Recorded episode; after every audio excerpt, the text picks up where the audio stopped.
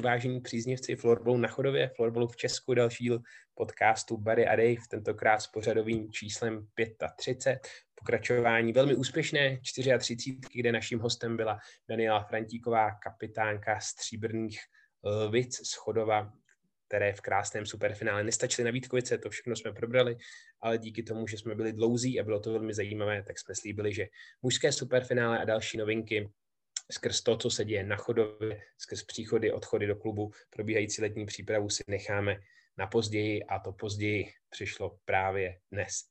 Mým tradičním hostem, dneska jedním hostem, David Podrázký. Davide, čau. Ahoj, Barry.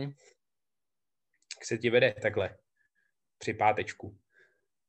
Uh, no, dlouhý týden, ale, ale dobrý. Už jsem obě dvě děti zahnal do postele, takže, takže jsem spokojený otec.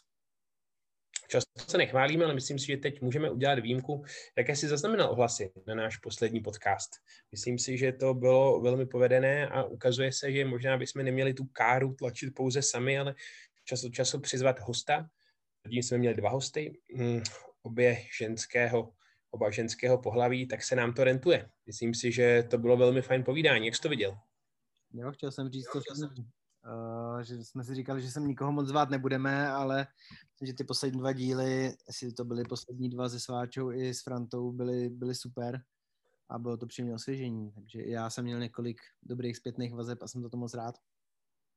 Třeba od našich partnerek, které to určitě velmi oceňují, že se obklopujeme inteligentními ženami. Nic, pojďme na florbal, jak je naším, naším zvykem. Superfinále muži, viděl jsi? Viděl jsi ten zápas, po případě, kde jsi ho sledoval?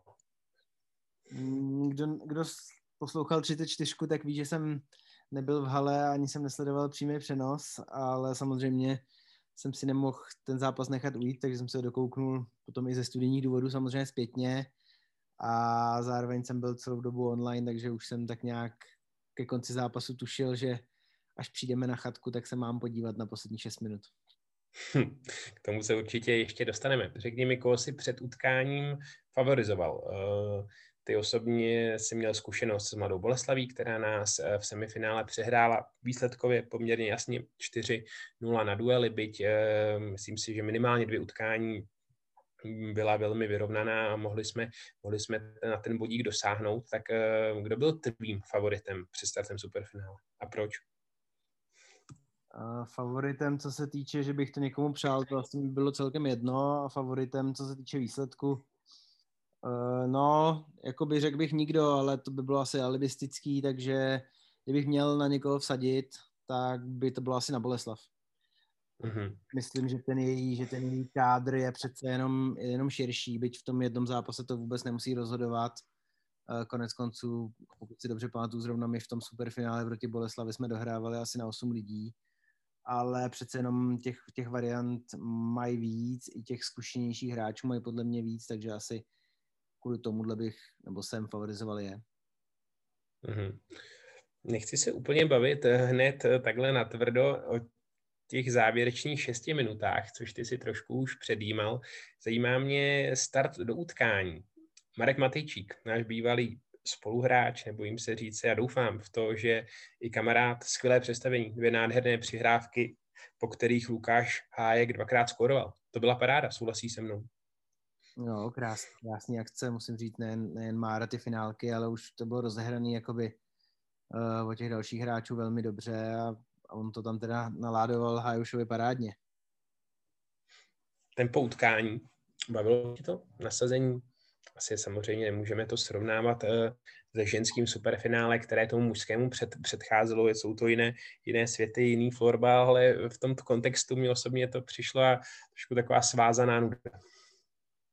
Uh, jo, já jsem ovlivněný samozřejmě ještě tím, že jsem to viděl z záznamu a viděl jsem už i výsledek, takže on pak člověk jakoby trošičku to napětí opadne a, a celý to tak trošku jako zpomalí v tom myšlení, ale to se asi dalo očekávat. Já si nepamatuju, že by nějaký superfinále chlapů bylo úplně jako strhující nahoru dolů, možná až kolem, kromě toho jednoho, který došlo do nájezdu, to byl Boleslav Tatran, tuším, kde, kde jeden z těch týmů odskočil, nebo Boleslav odskočil na začátku, že jo, čtyři góly tuším, tak zbylý ty superfinále většinou byly vyrovnaný a prostě je to o tom, že v tom jednom zápase nechce udělat chybu.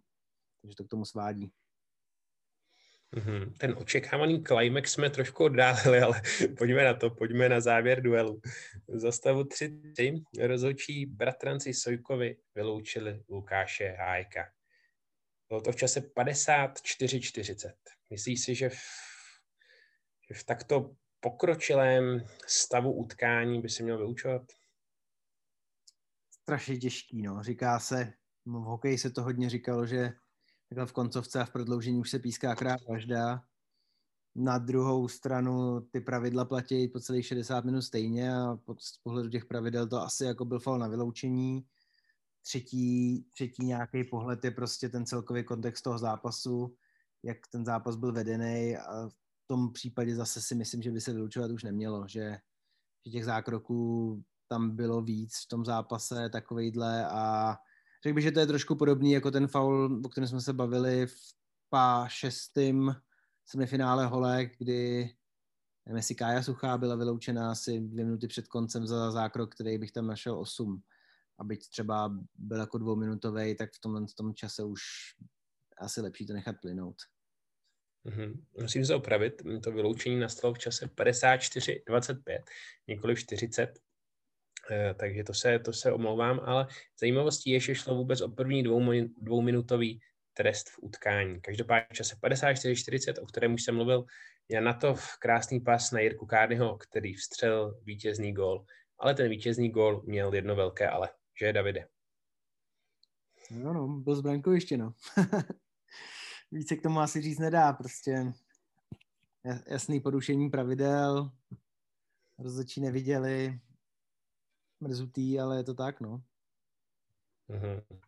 Už i v průběhu televizního přenosu, a my s tím také máme vlastní zkušenost, tak komentátoři zápasu vlastně proklamovali to, že na zápase, na superfinále, na, ob, na těch obou posledních utkáních sezony je přítomné, přítomné video. A mě zajímá, jestli společně můžeme rozklíčovat, proč není možné tuto situaci přeskoumat nebo přeskoumat, podívat se na jakýkoliv gol, po případě, jak ten výklad pravidel přesně zní, protože já v tom trošku plavu.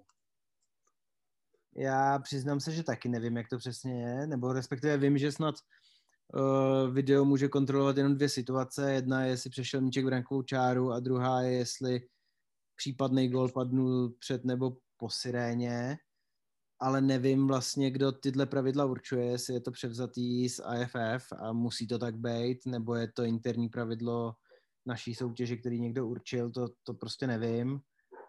A já třeba osobně, kdybych měl říct, tak já bych třeba na superfinále video vůbec nedával, pokud není celou sezónu, tak podle mě nemá co dělat ani na superfinále, byť to tahala a ten televizní přenos umožňuje. Takže myslím si, že i, v tom našem superfinále se k takovým věcem pořád vracím, jako nám nebyl uznaný gol, který se pak ukázal, že pravděpodobně byl jako regulérní a nepomohlo tomu ani video, takže těžký, no. Samozřejmě všichni se dneska na tu kostku podívají, známe to i z hal, kde, kde, kde nějaký videa jsou v Ostravě nebo podobně a pak samozřejmě jediný dva lidi v té hale, kteří se na to nemůžou podívat, tak jsou ty rozhodčí a, a není to ideální, no, ale tak prostě tak to je i v jiných sportech. Myslíš si, že Vítkovice věděli hned, že ten gol byl neregulární? Já jsem ten přenos viděl a po případě mi teď úplně nenapadá jako nějaká bouřlivá, bouřlivá debata, která následovala po tom gólu Jirky Kárnyho v té přesilovce. Mm, myslím si, že to věděli, ale až přesně po tom, co se, co se ten gól přehrál v obkladném záběru uh, v hale. Aspoň tak mi to přišlo z reakcí, ale říkám, nebyl jsem v hale, viděl jsem to jenom na videu, ale z těch reakcí mi to přišlo, že se podívali na opakovaný záznam gólu a v tu chvíli z toho všimli, no. No a pak mi přišlo, že, že teda Jirka Kárny o tom věděl. Hned, ale, ale... To je Jiříček, tomu všechno odpouštíme samozřejmě. A teď mě trošku překvapil, ty myslíš, jako u, u, u superfinále se nehrál v Outu Arena, takže se asi nemůžeme bavit o kostce nebo na podvěném mlínu kostka je, nebo tam bylo něk, eh, nějaké pláno, plátno? Jak to myslíš, že ten zá, záběr byl puštěn v hale? Na podvěném mlíně už možná poslední dvě sezóny je, je uh, obrazovka prostě, nevím, jak bych to pojmenoval, ale, ale záznamy, záznamy gólů podle mě tam normálně běžejí, takže, takže myslím si, že tam běželi i teď. A jestli se nemýlim, tam někdo vyvede somilu. Hmm. Tak to je samozřejmě pro rozočí velmi, velmi přísné a přesně jak si řekl, velmi náročné. Po bitvě je každý generál a myslím si, jak tomu se ještě dostaneme, to pěkně, pěkně schytali. Každopádně v, v čase 57-20 za stavu 3-4 si Vítkovice vzali timeout, ale dvakrát inkasovali a oba ty góly nebyly jak ukázali zpětné, zpětné analýzy a rozbory úplně regulární. Gol Jakuba Bíny předcházel faul. Souhlasí s tímto tvrzením? Jo, jednoznačně. To, to mně přijde z těch tří situací asi nejhorší, tato Uh, dokážu pochopit, že když ten rozhodčí stojí na druhé straně, a teď zase nejsem odborník na to, kde mají ty rozhodčí stát, takže třeba nemusí vidět to brankoviště, nebo že tam prostě klečí golman. Uh, dokážu i pochopit, že ta ruka nebyla vidět, konec konců i v té televizi jsme to odhalili asi až na potřetí, ale tohle to mi přišlo jako úplně jasný. Hmm, tím si mi trošku nahrál. Samozřejmě následovala trefa Milana Tomašíka, který zahrál rukou a dle výkladu pravidel, který citovali komentátoři v české televizi, pokud míček eh, letící na branku zastavíte rukou, mělo by následovat trestné střílení. To je pravda? to asi nejsem ten správný, jako by se měl ptát, ale musím říct, že... No nikdo jiný tady není. jsem se o tom bavil a teď nevím, jestli to bylo v kruhu rodinném nebo na nějakém jiném fóru, tak jsem říkal, že ve chvíli, kdyby ten balónek od, myslím, že Hubyho prošel na, a na středu sál už podle mě, kdyby na něj prošel přes Milana, takže to je čistá gólovka, že bych se nedivil, kdyby dali nájezd. A na druhou stranu si myslím, že by ho nedali, kdyby kdyby jakoby viděli tu ruku, že by došlo pouze k vyloučení. Ale mm-hmm. jsou pouze jako moje domněnky. A nemám to opřený o pravidla, nevím, jestli to takhle to úplně zní. Hmm, ale to samozřejmě byl podle mě velmi důležitý duel, protože byť ztrácíte dva góly, ale dostali byste možnost přesilové hry, kterou byste umocnili hrou bez brankáře, tak by nějaká šance skórovat určitě a opět by to byl zápas o jediný gól a nějaký čas ještě zbýval. Musím říct, že jsem si hodně asi poprvé v životě o florbale nebo o superfinále, kterých jsme nebyli přímými účastníky, hodně četl o tom a samozřejmě jsem si pročítal i názor Tomáše nebo rozhovor Tomáše Krásného, který si nechal slyšet, že se zvažovalo, nebo Vítkovická střídačka zvažovala, že by opustila hřiště. Ukážeš si to představit, že by superfinále výkladní skříň českého florbalu dostala za přímého přenosu české televize takovouhle, takovouhle kaňku? No, upřímně, upřímně nedokážu. Jako samozřejmě nevím, jestli se dokážu vžít do těch emocí samozřejmě, které v tu chvíli byly na střídačce Vítkovic. Muselo to být hrozný, prostě dřete, dřete celou sezónu, celý zápas, jste k tomu strašně blízko a pak ten pocit křivdy musí být prostě příčerný. Na druhou stranu odchod ze zápasu by podle mě nic nevyřešil, situaci by akorát zhoršil a nebylo, nebylo to podle mě, že by někdo byl programově proti Vítkovicím. Bohužel se to jako sešlo, všechny ty situace, které byly ve velmi krátkém ve velmi krátkém čase rozhodnutý proti Vítkovicím, ale myslím si, že jako je celkem jasný a sami Vítkovice to říkají, že to rozhodně nebyl žádný komplot, prostě to v tu chvíli rozhodně nevyšlo. No. Mm-hmm. Jak ty osobně nahlížíš na bratrance Sojky? Jsou to i pro tebe eh, jedni z nejlepších nebo možná vůbec nejlepší rozhodčí, který, kteří v českém florbale v současné době pískají a že ta jejich delegace byla vlastně úplně logickou věcí? Protože já je tak, já je tak beru, byť už jsem eh, dva roky, dva roky po konci kariéry. Jo, pro mě, pro mě úplně bez debat, jakoby bych možná našel jako dva, tři páry, který by to superfinále mohli pískat a kdybych já měl volit, já byl předseda komise rozhodčí, tak volím bratrance Sojkovi. Hmm. Jak jsi říkal, přesně tak, někdy se to stane. Hmm, chybovat, chybovat je lidské. Smůla pro Vítkovice, že to takhle, že to takhle dopadlo. Já osobně jsem se, když jsem se chystal na tento náš podcast, nebo respektive jsem se někde dočetl, že oba sudí k tomu dali nějaký statement po zápase, nějakou omluvu, ale ne, ne, nehledal jsem to. Ty si ty si, to, ty si to našel nebo zaregistroval si to vyjádření českého florbalu, že oba rozhodčí přijali tu, přijali tu odpovědnost a omluvili se někde ve veřejném prostoru? Mm, myslím si, že v jednom z posledních článků na českém florbale, že je jejich citace podle kterou podle mě pak převzal i Florbal.cz, ale myslím, že jsem ji jako nečet. Přesně je tam napsáno. Hmm. Každopádně víme i z těch výstupů, které po utkání proběhly, že hm, si to oba rozhodčí uvědomovali, uvědomili asi velmi rychle a Vítkovické straně se omluvili.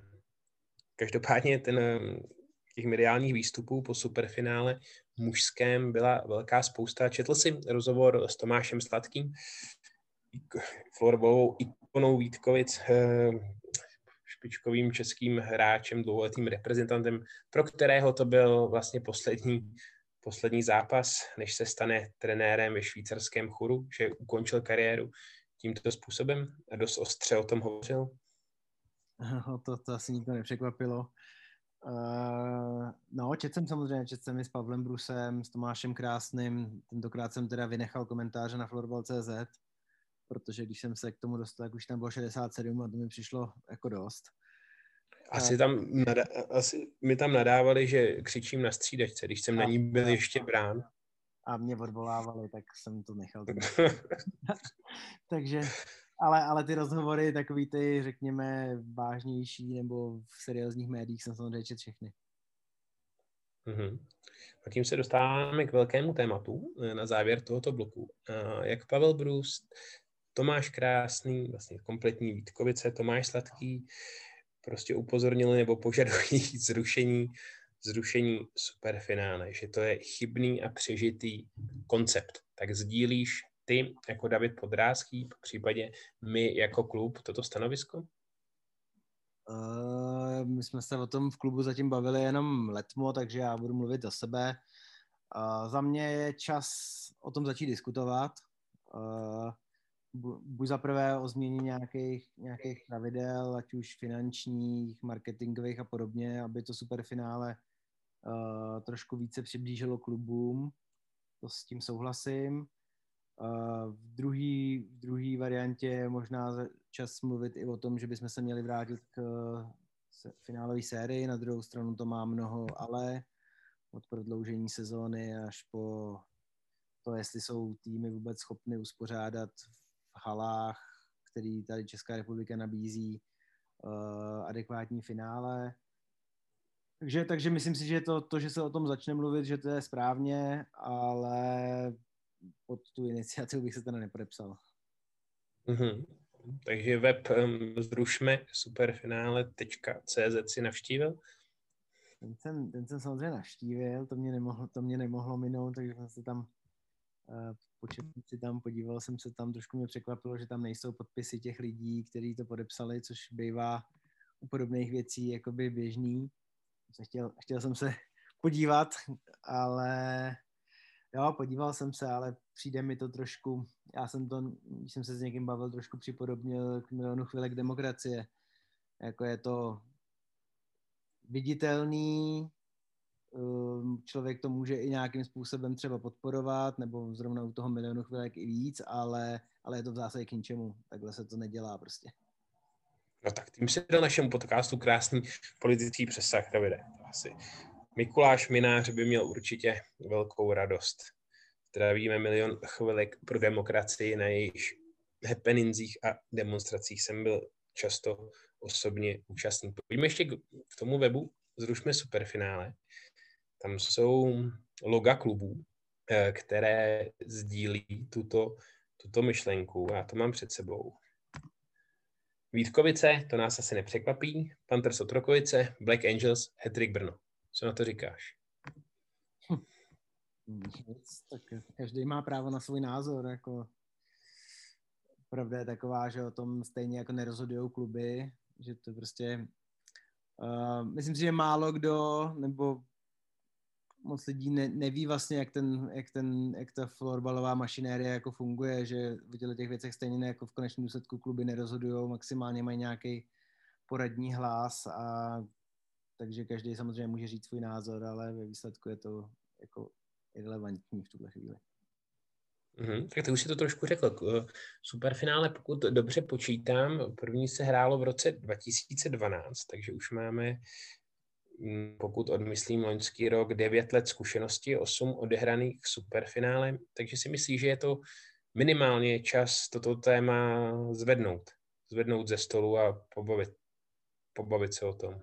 Jo, tak o tom, o tom není sporu, myslím, že o těchto věcech by se jako mělo debatovat, řekl bych, skoro rok, rok, jako prostě vyhodnocovat to, samozřejmě loni se nehrálo, letos to bylo ve velmi specifických podmínkách, uh, což samozřejmě to všechno ještě jako umocňuje, ale to, že, že je čas prostě o tom debatovat a jestli, jestli už se to nevyčerpalo, jestli, jestli nemá převážit to, že, že prostě ty čtyři, čtyři finálové zápasy nebo minimálně čtyři by, by ty hráče, který pak hrajou za reprezentaci, posunuli víc, tak tohle ta debata určitě, určitě teďka by měla přijít, ale že by měla být trošičku jako od, odsoněná od emocí a bavit se o tom věcně, no. Mm-hmm. A ty osobně? Teď nechci vůbec eh, z tebe lámat stanovisko klubu, ale chci znát tvůj názor eh, jako člověka, kdyby si měl tu možnost rozhodnout, zda příští mm, finále Superligy proběhne buď stávajícím formátem, nebo se vrátíme k sérii. Co by to bylo? Já bych pravděpodobně v tuhle chvíli hlasoval, že by ještě nějaký jeden, dva roky se měl hrát superfinále a pořádně všechno připravit na to, aby, aby ta změna potom k té finálové sérii byla fakt jako připravená, dávala smysl, kluby na to byly ready, liga na to byla ready a za ty dva roky bych se snažil to superfinále vytěžit prostě ještě úplně do maxima a pak si to dovedu představit. Mm-hmm. Co mě ocenilo, nebo co se mě příjemně překvapilo, tak opět, když jsem surfoval před naším podcastem po florbalových serverech, tak eh, na stránkách českého florbalu eh, je nějaký sumář otázek a odpovědí právě k superfinále, kde, kde se tomu věnují a snaží se mm, si jako dovysvětlit některé, některé prvky, které, jak ty říkáš správně, širší. Jsem tu motorku slyšel. He. Teď tady projela motorka, ale to nevadí, možná budeme stříhat, možná ne. Každopádně jsem mluvil o tom, že český florbal se k tomu postavil a vydal vydal takový článek, ve kterém vlastně pouští ty veřejnost trošku více, více do hloubky a vysvětluje nějaké problematické body, právě které vytáhly, vytáhly na povrch Vítkovice skrz, skrz jejich web Zrušme superfinále CZ. Tak to je podle mě vítaný posun. Český florbal ne vždycky eh, tak to, tak to otevřeně komunikoval nebo stavil se k problémem. Jo, tak Vítkovice by s tebou asi nesouhlasili, ale ale určitě to je nějaký krok. Já jsem ten článek otevřel, pak mě přestal bavit, tak jsem zase zavřel asi u druhého bodu, ale já nejsem asi úplně cílová skupina, pro kterou tenhle článek byl, byl tvořen. No. Potřebovali by tiskového mluvčího, bohužel jsem to odmít. To je krása, mě ještě, mě to stále nedá. Web zrušíme superfinále CZ i ty z pozice marketingového pracovníka si se mnou budeš souhlasit, že v roce 2021 tak to grafické stvárnění webu asi není úplně šťastná věc, že to celé vypadá, vypadá trošku, trošku bizarně, trošku, trošku lacině. Jo, tak předpokládám, že to prostě někdo se večer rozhodnul, že se to stane a druhý den ráno to mělo být hotový, takže na tom někdo prostě strávil pár hodin práce a určitě to není nejhezčí web, teda, který jsem kdy viděl. Jak jsi sám říkal, jestli byste tam našli nějaké gramatické chybky. Přesně tak. Ale já to vnímám prostě, někde to, někde to psali dokonce snad jako marketingovou kampaň proti marketingové akci. A že ten web je jenom prostě součást nějaký jako komunikace, která šla, asi ještě půjde. Takže to beru prostě z rezervu. Mm-hmm. Než úplně opustíme tento blok, tak bych s sebou rád ještě letem světem prolétl ty body, které v té výzvě, eh, výzvě stojí.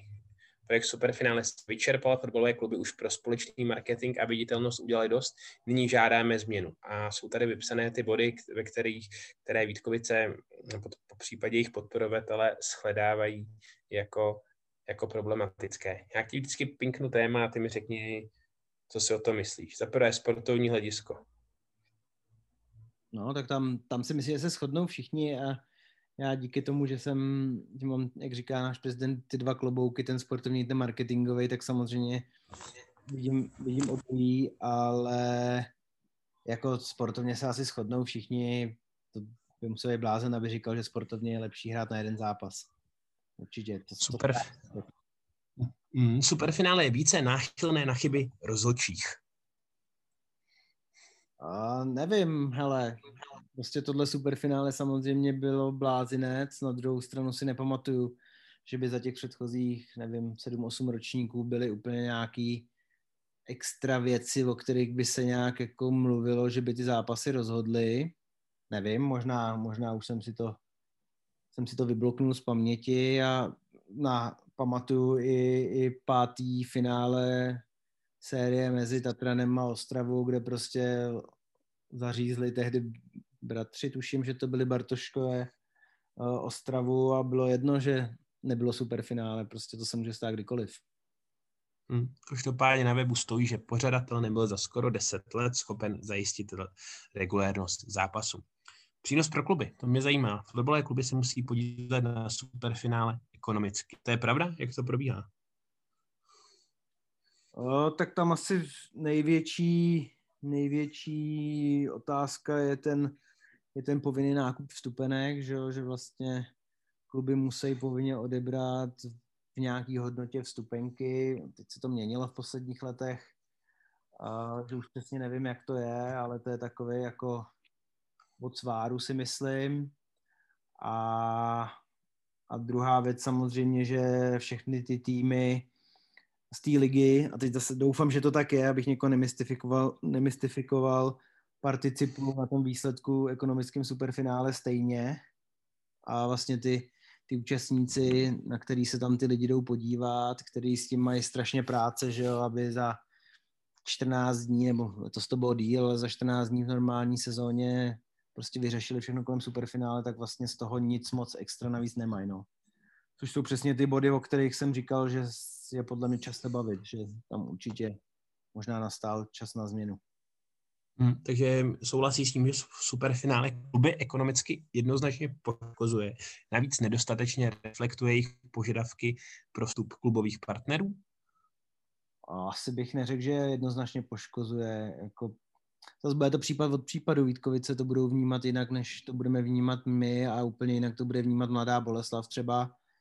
A pro nás, když jsme tam hráli, tak prostě zvlášť ta O2 Arena, ty prostory O2 Areny byly jednoznačně do plusu, prostě pozvat tam ty partnery.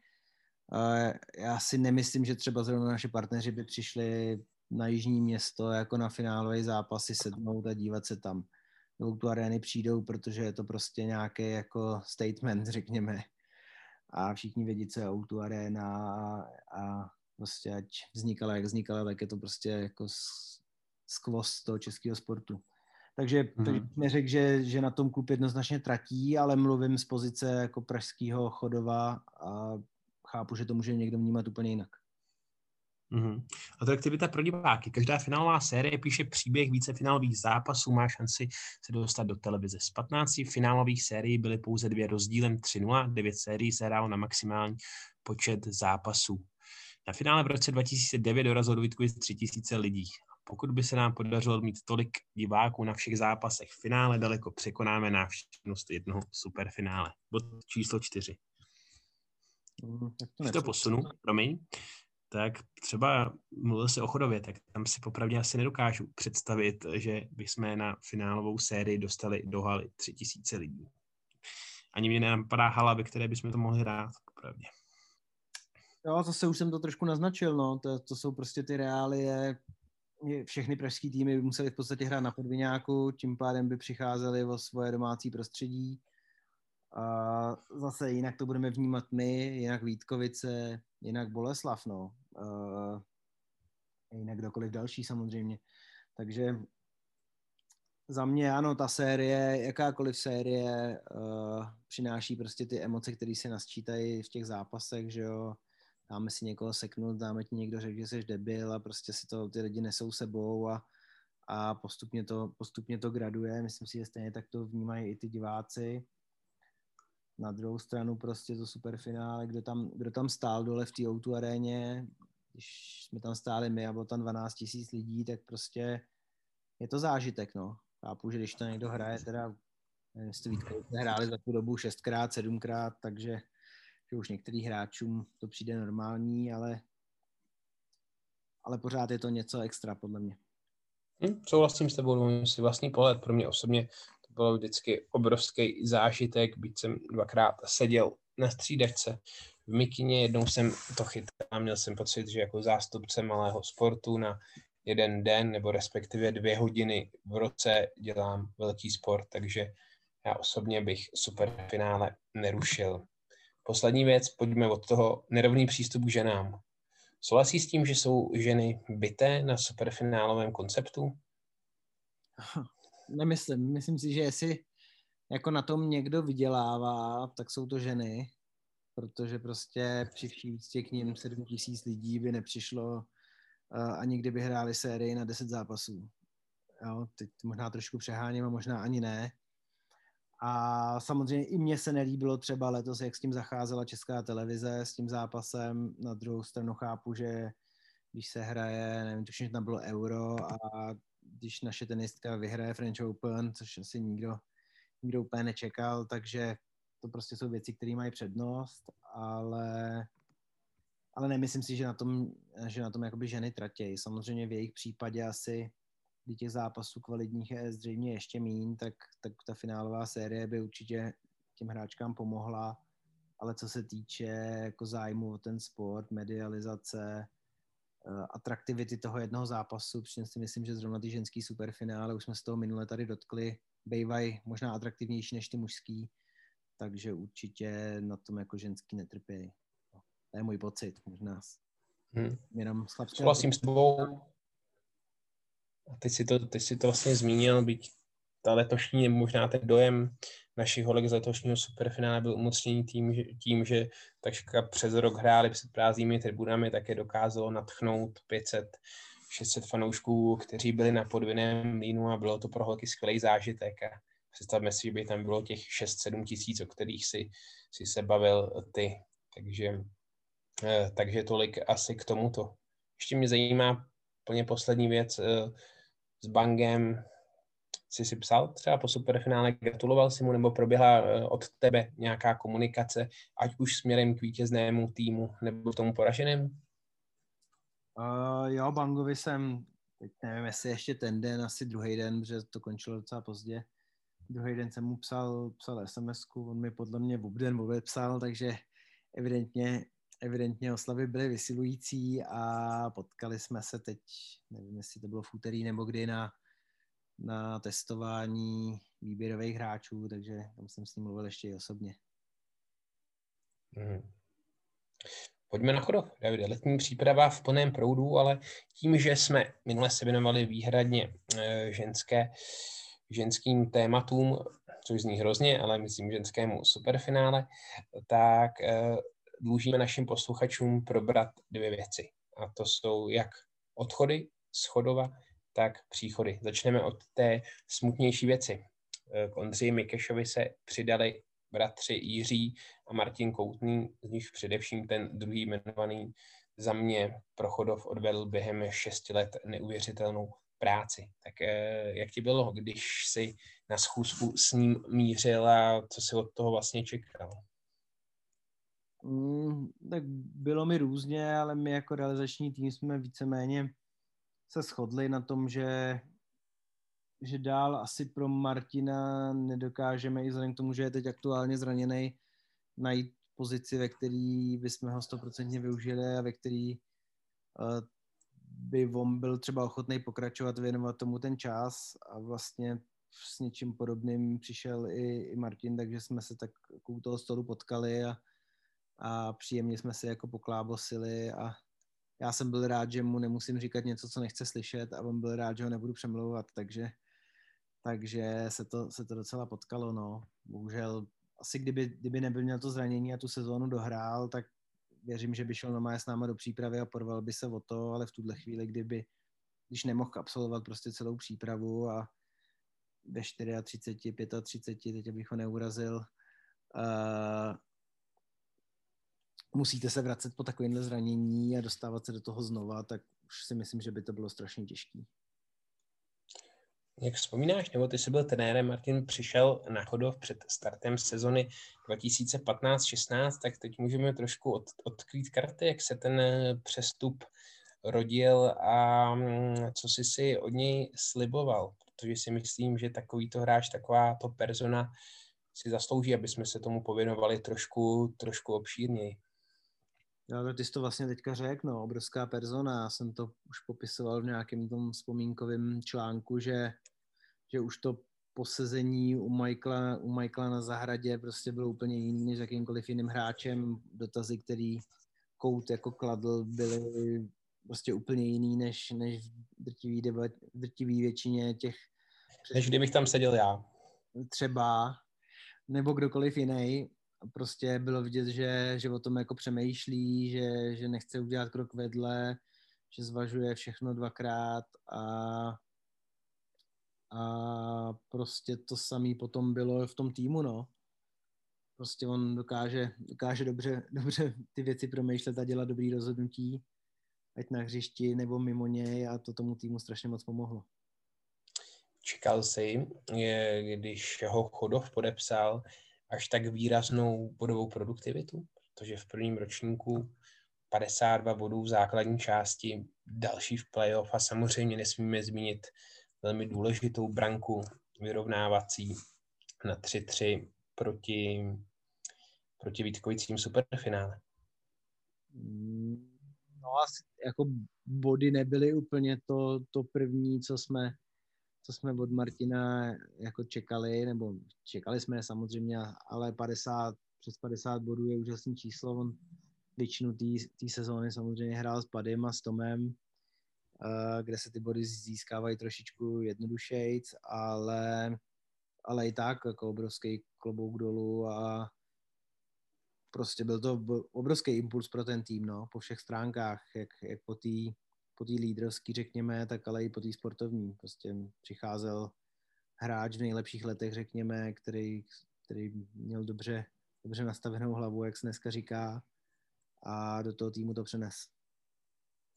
Si můžeme říct eh, pro kontext eh, našich posluchačů, že před Martinovým příchodem eh, Chodov prožil dvě velmi mizerné, neutěšené sezony dvakrát vypadl ve čtvrtfinále a vlastně s příchodem Martina tomu tak chtěl, že se hned vyhrál mistrovský titul a rok později v roce v sezóně 2017-18 se Zlatý triumf podařilo, podařilo obhájit.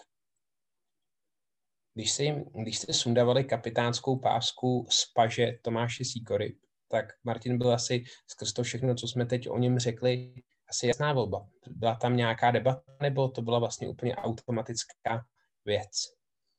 Mm, já nejsem úplně fanoušek uh, týmové volby, uh, takže, takže vlastně už Sikyho jsem si vybral a všichni si klepali tehdy do čela. A Souhlas. Kouta, Kouta jsme si vybrali taky, my jako realizační tým, ale, ale tentokrát jsme to jakoby nechali i, i na jeho přání, jestli si dobře pamatuju, jakoby potvrdit týmem, to znamená seznámili jsme se, seznámili jsme je s tím a to bylo tu, tuším tehdy ve Švédsku, ve Falunu a prostě jsme nechali tým vyjádřit, ale kdybychom nechali hlasovat, dopadlo by to úplně stejně. Jsem o tom přesvědčený. Jak těžké bude, ale je to vůbec reálné jako nějak nahradit nebo zalátat, zalátat tu díru vzniklou jeho odchodem, protože florbové kvality, to jsme samozřejmě probrali, ale ten na kabinu na mladší spoluhráče schopnost s nimi komunikovat, stejně tak se bavit s vámi trenéry, byla u Martina obdivuhodná a byl to jeden z hráčů, kteří dokázali nedbát jen na své, na své blaho, ale pro tým se obětovat, pořádat akce a prostě řešit, řešit, řešit tu agendu s klubem spojenou. Říká se, že každý je nahraditelný, ale v tomhle případě bych řekl, že ne, jakože prostě florbal obecně takovýhle lidi moc jako nenabízí. V té lize jich je podle mě jako šafránu. A těle těch jako starších hráčů, který ještě, ještě ten florbal podle mě vnímají jakoby jinak než ta nová generace a jsou schopní se od toho i nějak jako odosobnit, podívat se na to zhora a přesně dělat ty věci, jako, které jsou důležité pro ten tým. Takže takového hráče si budeme muset asi časem jako vychovat, protože prostě toho nepřivedete. To byl jako skoro zázrak. Se nám povedlo takovýhle kluka do té kabiny dostat. Mhm. Myslíš si, že tedy mm, že se jeho agenda v úvozovkách, to slovo nemám moc rád, ale rozmělní dá to šanci třeba mladším klukům, když Martin, Martin prostě z týmu odešel, protože ty si s něčím takovým přece musel počítat. Jak ty si říkáš, vaše myšlenky na, na konec eh, Martinovy kariéry se nějakým způsobem protly a neříkej mi, že, si, že tě tohle z toho nenapadlo. Jak to, jak to zamává s týmem, v případě vidíš nějaké další adepty? hráči, který, kteří prostě vyrostou a vezmou ten chodov, řekněme, v úvozovkách ještě více za svůj? Jo, tak určitě to skýtá ten, ten prostor. On se skýtal samozřejmě uh, i ty poslední dvě sezóny, protože Kout byl často zraněný a vždycky sám říkal, že je pro něj těžký jako ovlivňovat ty věci nebo se do toho i nějak tlačit, když prostě není na hřišti a nemůže jako to ukázat na tom place. Uh, takže, takže už to tam jako bylo, ale pořád on tam jako někde byl vlastně a ty lidi na něj spoléhali, tak my máme pořád řadu zkušených hráčů, že jo, ať už je to zmiňovaný Siky nebo, nebo další, ale, ale čím dál více myslím, že by tyhle to, tohle to měla brát na sebe mladší generace. Podle mě ideálním reprezentantem je, je Ondra Vošta, který má, já tam vidím tyhle, některé tyhle vlastnosti, samozřejmě je to jiný jako člověk, ale ale některé z těch věcí, o kterých jsme tady mluvili a před kterými jsme smekali, tak tam vidím. A jsou tam i další hráči, kteří prostě prošli naší mládeží, nosili třeba v juniorech kapitánskou pásku a, a pomalu by měli začít promlouvat, promlouvat do dění toho týmu ještě víc. Ondřej Vošta má v porovnání s Martinem Koutným minimálně jednu zřejmou výhodu a to, že je trošku rychlejší na place. Souhlasíš? A má méně bousů. to je pravda. Zůstane kapitánská páska na paži Marka Vávry, je to rozhodnuté, nebo ještě to budeš nějak řešit, komunikovat s tvými asistenty, po případě s celým týmem? Mm, nevím, tohle to bylo zase takové jako impulzivní, impulzivní rozhodnutí, o kterém asi ne všichni byli jako přesvědčení, že je správný. Myslím, že se v průběhu toho playoff ukázalo, že, že to bylo dobrý rozhodnutí, že to, že to Mini vzal jako za svý a fungoval podle mě velmi dobře v té roli ale zatím jsme to neřešili. Myslím, že 4. srpna je focení kapitánu, tak do té doby to musíme, musíme vyřešit a i teďka, teďka probíhají nějaký kolečka pohovorů a tohle je jedno jako z mini témat, takže z toho něco vypadne a pak to zamícháme a nějak rozhodneme, nebo třeba necháme ten tým tentokrát hlasovat. Jako. Kromě Martina Koutného um, skončil nebo byl ukončen. Jedno, jak tomu budeme říkat, i jeho mlad, mladší bratr Jiří, který na Chodov přicházel s pompou, s aurou ze Švýcarska, ze švýcarského cugu jako velký střelec, ale bohužel těm očekáváním nedostal. Proč, proč si myslíš, že, že mu to na Chodově nesedlo, po případě, když to trošku posunu, proč z něj Chodov nedokázal jeho potenciál a střeleckou střeleckou produktivitu, kterou ukazoval jak Bulldogs Brno, tak částečně i ve Švýcarsku vyrýžovat, vytěžit. Hele, bez mučení se přiznám, že nevím. Si nad tím lámali jako hlavu, jak já, tak kolegové z Real týmu, tak si myslím, že i Jirka eh, a, a mnozí další lidi, s kterými jsme se o tom jako bavili, prostě se to nějak nepotkalo, no. Nedokázali jsme mu najít tu, tu správnou pozici, jsme jakoby zkoušeli vlastně cokoliv, centra, křídlo, první lajna, druhá lajna, třetí lajna, tak nikde to úplně prostě nezaklaplo do sebe.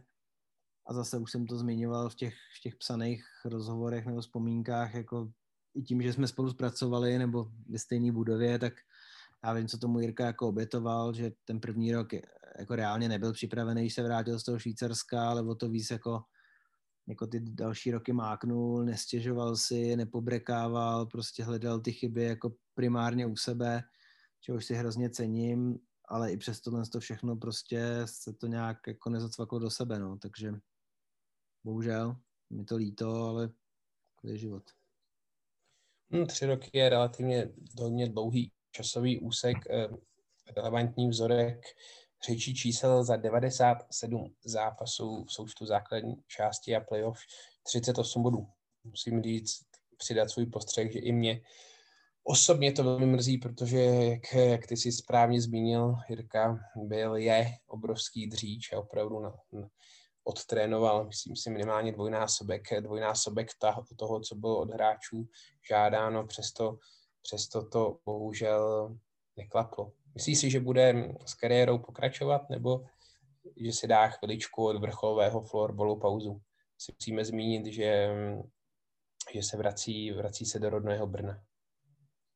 No, říkal, mi, říkal mi, že v tuhle chvíli si nedovede představit, že by si vzal hokejku a šel hrát prostě Superligu někde jinde.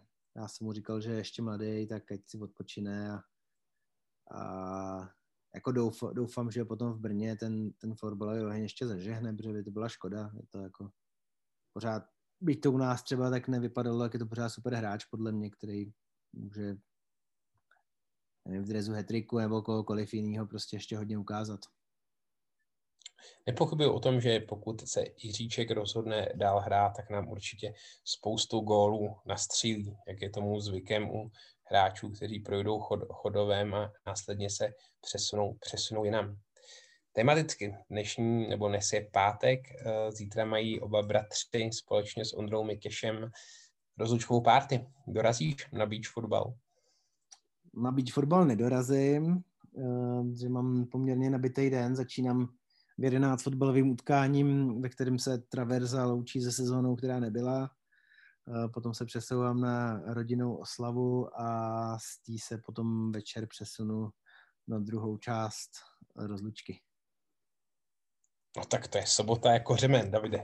Mě osobně to velmi mrzí, já bohužel um, aktuálně pobíhám v Rakousku na soustřední ze Sláví, takže já taky nebudu uh, moci být toho účasten, byť mě to ohromně mrzí, protože jak Martin, Miky, tak Jirka, myslím si, že jsou mými velmi dobrými, dobrými přáteli, mám je rád a moc rád bych u toho byl, ale bohužel osud tomu chtěl jinak. Abychom nehovořili jenom o odchodech. Adam Balatka, společně jsme ho odprezentovali jako novou posilu, tak ehm, jak jsi, jak jsi ho vybrala, jaká je vaše společná geneze? Hele, bylo to trošku dílem náhody, tak jak ty víš, jak jsou ty jednání strašně těžký, zdlouhavý, tak tohle to byl takový jeden, jeden uh, příklad, jak se to říká, že výjimka potvrzuje pravidlo, tak tohle byl ten případ.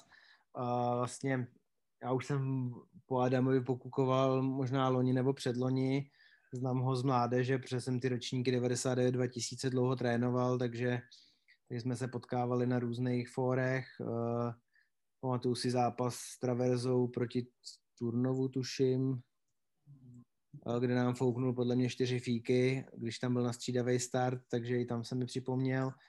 A vlastně jsem se tak nějak podíval jako do statistik, zjistil jsem, že letos hrál docela málo, dal docela málo bodů, tak jsem mu napsal jako, co zatím je, jestli už ho florbal nebaví nebo nějaký jiný problém a on mi odepsal, že to je těžké, když dojíždí z Prahy.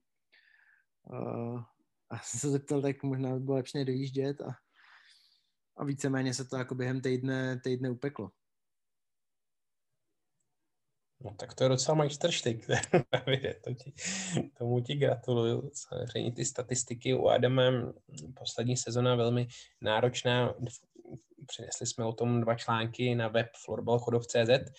Panoušci naši posluchači můžete si je zpětně přečíst. Každopádně v první sezóně nebo před rokem Superlize solidní počin, 14 bodů, letos pouze 7, byl často zranění a my mu určitě přejeme, aby na chodově, na chodově rozkvetl a třeba dal vzpomenout na časy, kdy se nám podařilo přivést v úvozovkách neznámé hráče typu Tomáše Sýkorič, Martina Pražena, kteří se shodovat dostali až do reprezentace. Ty si řekl, že od něj čekáš hlavně góly. Není to docela velké břímě, které si na něj naložil? Mm, nevím, no, tak je to, je to hráč, který, který ty góly dávat umí, uh, dával je historicky, hlavně teda v těch mládežnických kategoriích, ale i vlastně ty první dva roky Superlize tak dal po nějakých 12 gólech, což zase eh, není tak málo, ještě když nehraje za úplně tým, který by hrál každý rok playoff.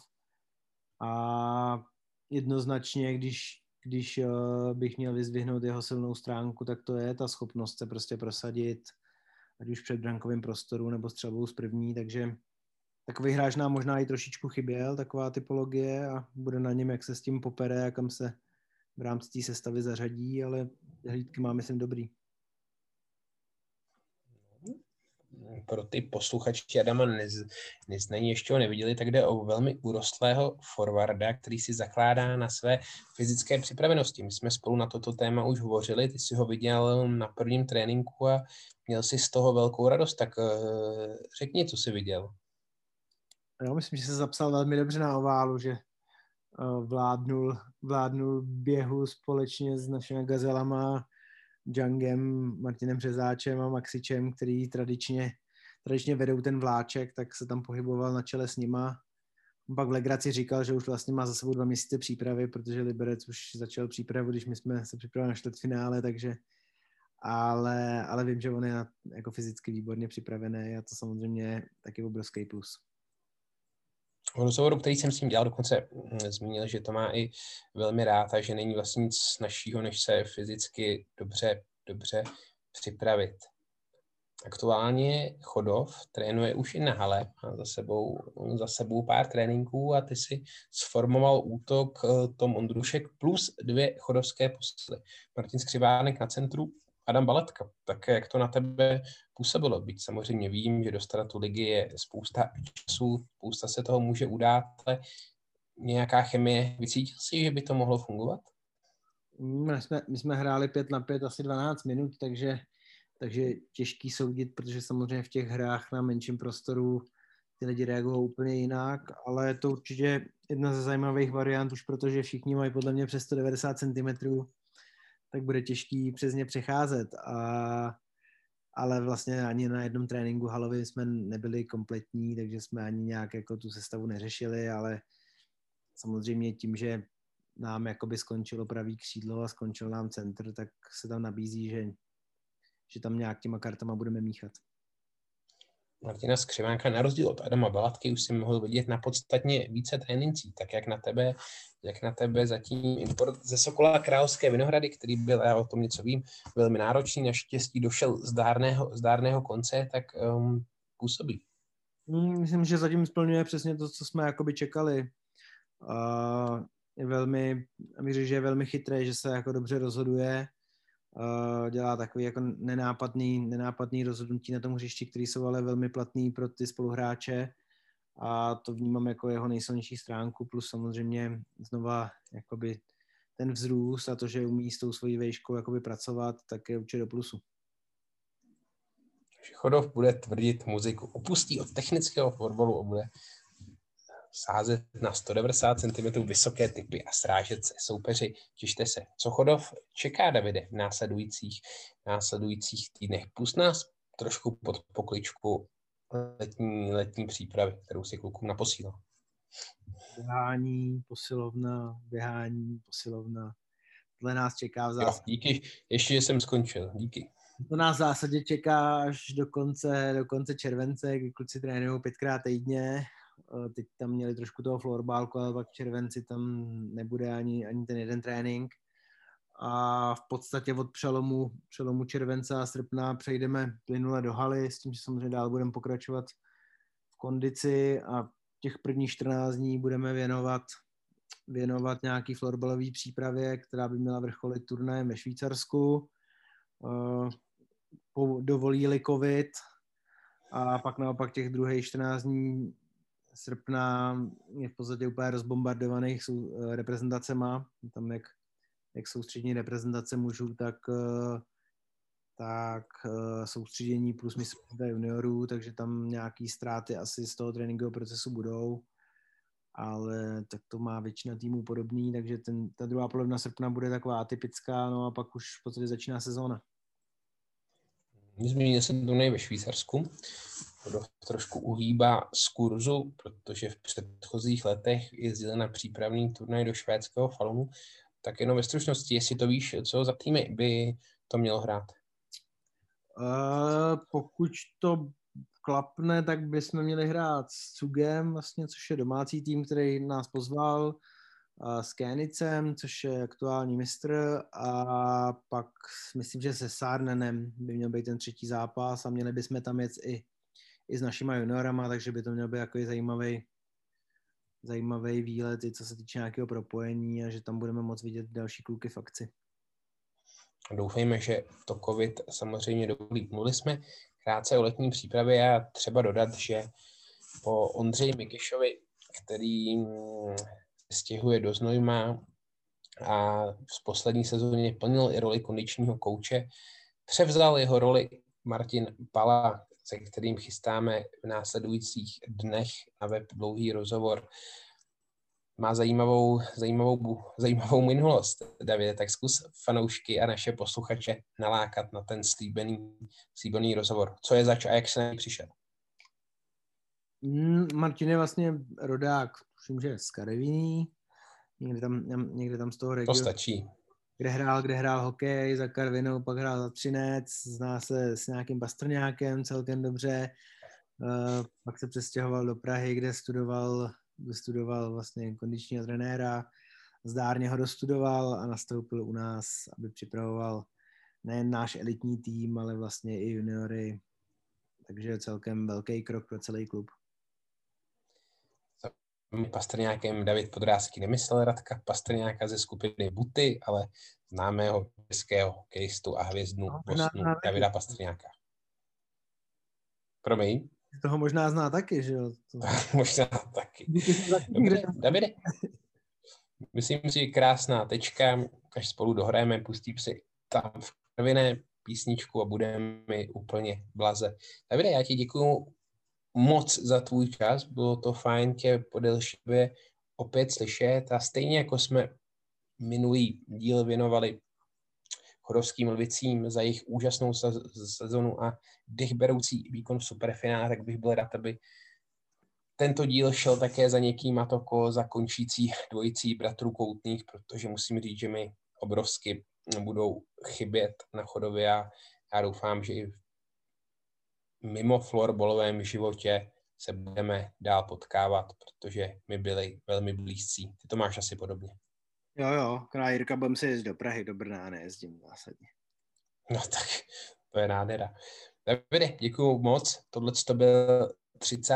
díl podcastu Barry a Dave, nahrávaný v pátek na vašich přijímačích v sobotu o den později, protože už je 22.19 a to David Podrázky jako marketingový pracovník ví, že není prime time, takže to dáme všechno ven v sobotu. Mějte se krásně. Děkujeme. Hezký, hezký večer, hezký den, hezkou sobotu. Nashledanou.